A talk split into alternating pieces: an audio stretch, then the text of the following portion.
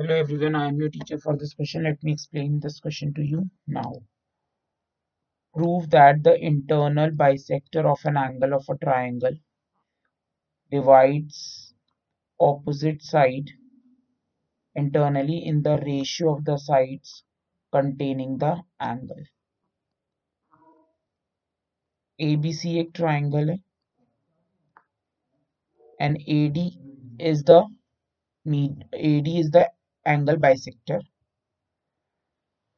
given है AD is the bisector of angle BAC. This implies angle 1 is equal to angle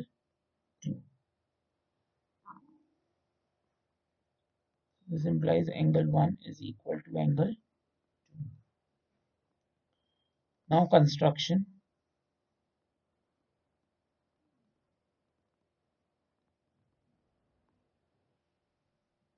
Construction. Construct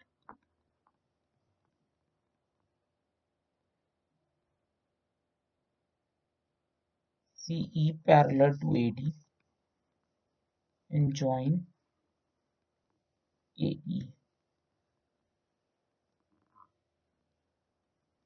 CE parallel to AD. Angle के नाम दे देते या angle three दे देते या angle four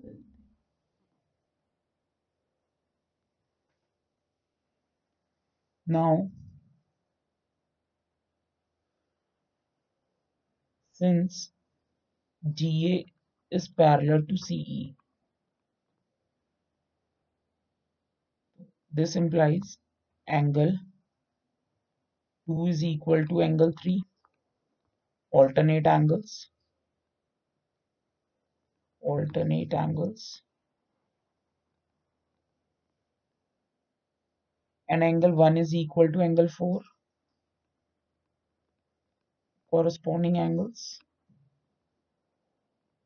corresponding angles corresponding angles.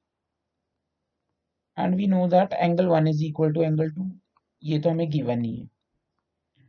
Therefore, अगर हम इन तीनों में से देखें तो हम ये कंक्लूड कर सकते हैं कि angle 3 is equal to angle 4 होगा। Because things which are equal to the same thing are equal to each other this also implies अगर एंगल 3 और एंगल 4 इक्वल होंगे तो in triangle A C AC is equal to AE होगा।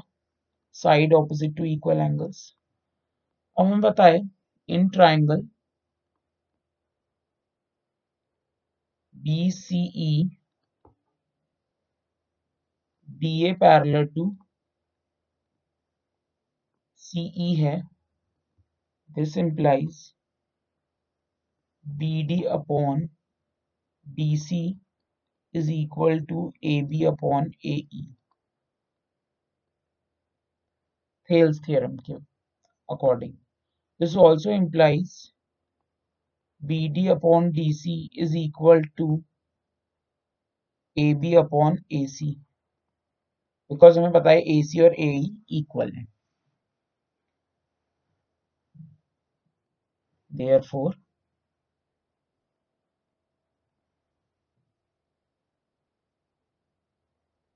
BD upon DC is equal to AB upon AC.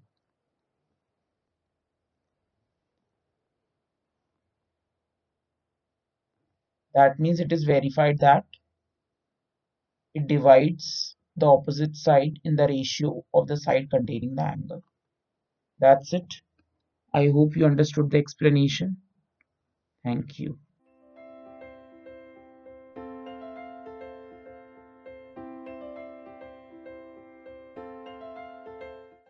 This podcast is brought you by Hubhopper Shiksha Abhiyan अगर आपको ये podcast पसंद आया तो प्लीज़ लाइक शेयर और subscribe करें और वीडियो क्लासेस के लिए शिक्षा अभियान के यूट्यूब चैनल पर जाएँ।